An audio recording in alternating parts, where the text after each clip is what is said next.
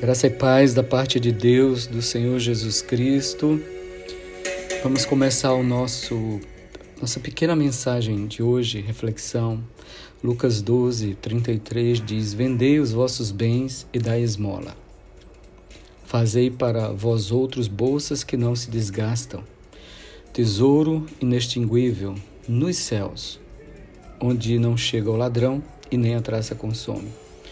O Senhor nos pede a ter atitudes práticas de algo que a gente vive. O Senhor aqui nesse texto está nos dando a direção de fazermos algo para alguém, mas que a gente tenha a vivência dele primeiro. Então, uma das coisas importantes para nós, a gente precisa entender. Eu não posso entregar nada para ninguém espiritualmente falando, uma palavra se eu não estiver vivendo aquele princípio. Porque por mais que seja uma verdade, ele não vai ser uma verdade na minha vida e não vai ter o efeito no mundo espiritual que deveria ter tido. Então, em primeiro lugar, que nós possamos fazer em nós para poder entregar para outros.